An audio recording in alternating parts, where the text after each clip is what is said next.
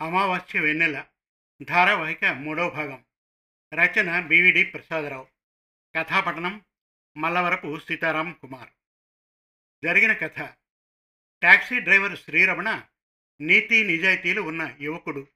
అనుకోకుండా అతని ట్యాక్సీ కింద చంద్రిక అనే యువతి పడుతుంది. గాయపడ్డ ఆమెను అతనే హాస్పిటల్లో చేరుస్తాడు. ఆమె తల్లి సావిత్రి చెల్లెలు ఇంద్రజ హాస్పిటల్కి వస్తారు.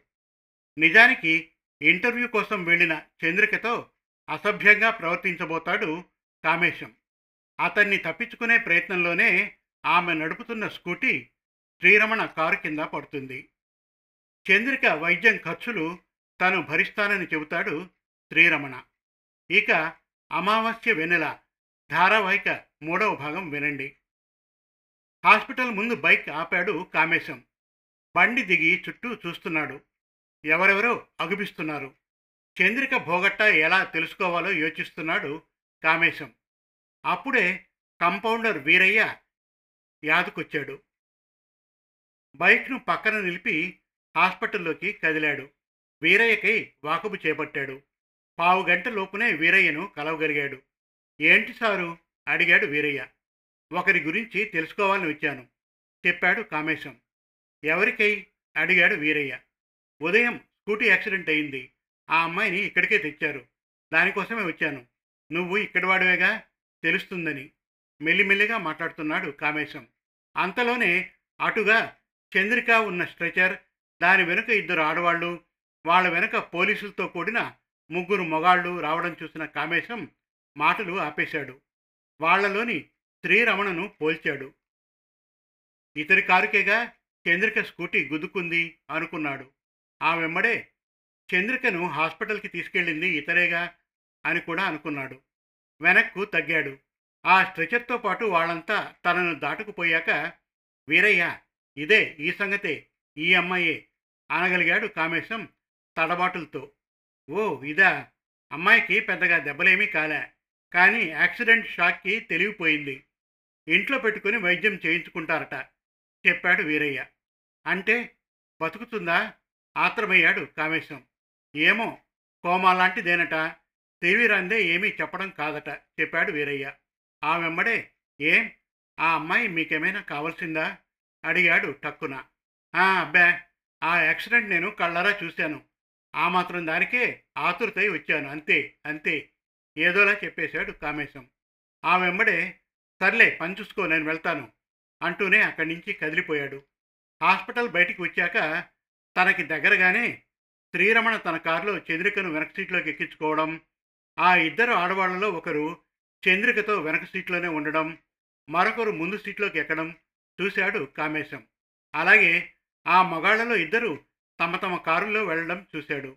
అలాగే ఆ అమ్మాయి స్కూటీని వన్ టౌన్ స్టేషన్లో పెట్టించాం వచ్చి తీసుకో అని ఒక పోలీసు శ్రీరమణకి చెప్పడం విన్నాడు. ఆ తర్వాత శ్రీరమణ తన కారు ఎక్కి స్టార్ట్ చేసిపోవడం చూశాడు. అలానే ఆ ఇద్దరు పోలీసులు అక్కడి నుంచి జీప్లో కదిలాక తను బైక్ ఎక్కి అక్కడి నుండి కదిలాడు. మధ్యాహ్నం కూడా తిండికి రాలేదు. ఇంత చీకటి పడ్డాక తిరిగి వచ్చావు. మంచి గిరాకీ కుదిరిందా? అడుగుతున్న పార్వతమ్మకు ఏమీ చెప్పక ఆకలి జాస్తవుతోంది. తిండి పెట్టమ్మా అన్నాడు శ్రీరమణ. పార్వతమ్మ భోజనం వడ్డించింది.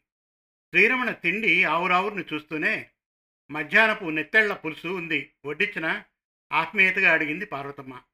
పెట్టమన్నట్టు తలాడించేశాడు శ్రీరమణ. చిన్నగా నవ్వుకుంటూ నెత్తళ్ళ పులుసు అతడి పళ్ళెంలోకి పోసింది పార్వతమ్మ. ఇంత ఆకలితో ఉన్నావు? ఎక్కడా మధ్యాహ్నం ఏమీ తినలేదు కదూ? అడిగింది. లేదన్నట్లు తలాడించాడు శ్రీరమణ. తిండిని మాత్రం ఆపలేదు.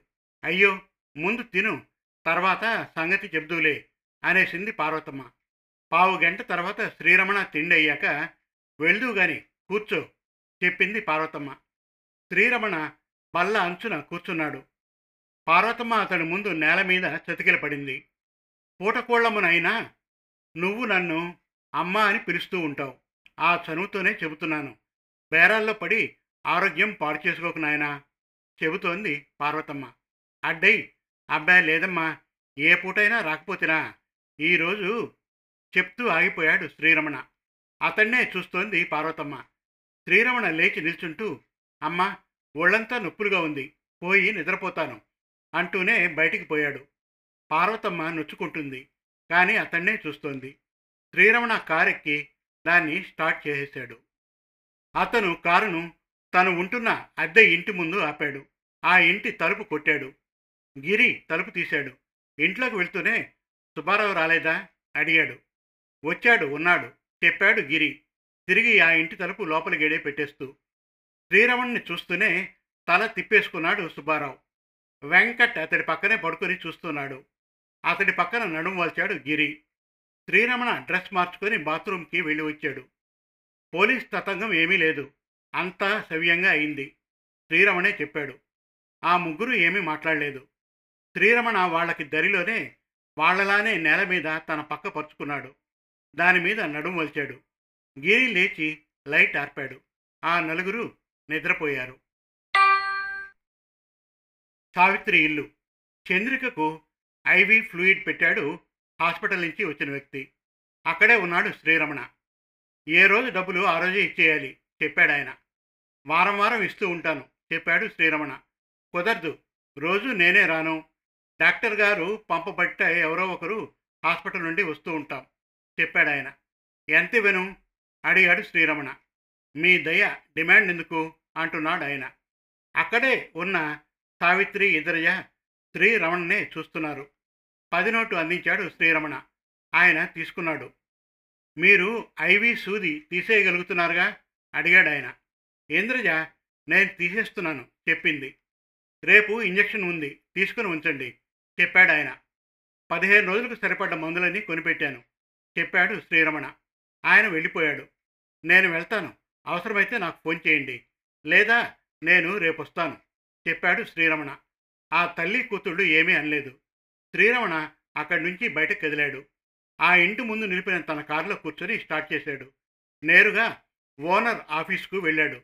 సార్ మరో షిఫ్ట్ కూడా కారు తిప్పుతాను చెప్పాడు.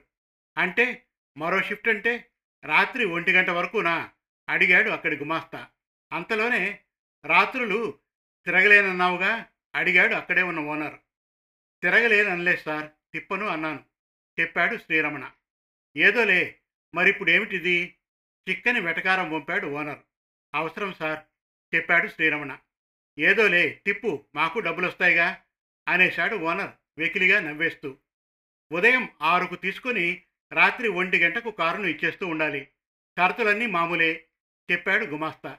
తలాడించేశాడు శ్రీరమణ. వారం రోజుల తర్వాత ఉదయం డ్యూటీకి వెళ్తున్న శ్రీరమణతో ఈ మధ్య రాత్రులు ఆలస్యంగా వస్తున్నావు. మా నిద్రలు పాడవుతున్నాయి చెప్పాడు వెంకట్. రాత్రి షిఫ్ట్లు కారు తిప్పుతున్నాను చెప్పాడు శ్రీరమణ. అది నీ ఇష్టం మాకు నిద్రలు పాడు చేసుకోవడం కష్టం చెప్పాడు గిరి. మీవి కంపెనీ పనులు మీకు వేళలుంటాయి. నాకలా కాదుగా చెప్పాడు శ్రీరమణ. మాకు రాత్రుళ్ళు నిద్రపాటు చేసుకోవడం కుదరదు చెప్పాడు గిరి. మరైతే ఏమంటారు? అడిగాడు శ్రీరమణ. నువ్వు వేరే చోటికి మారు చెప్పేశాడు వెంకట్. అక్కడే ఉన్న సుబ్బారావు వంక చూశాడు శ్రీరమణ. అతడు తల దించుకున్నాడు. అలాగే అందుకు ఒకటి రెండు రోజులు ఇవ్వండి అడిగాడు శ్రీరమణ. ఆ వెంటనే బయటికి నడిచాడు వాళ్ళ జవాబుకై ఆగకనే. ఇంకా ఉంది.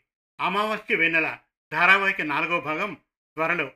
మరిన్ని చక్కటి కథల కోసం కవితల కోసం వెబ్ సిరీస్ కోసం మన Telugu Kathalu dot com visit చేయండి.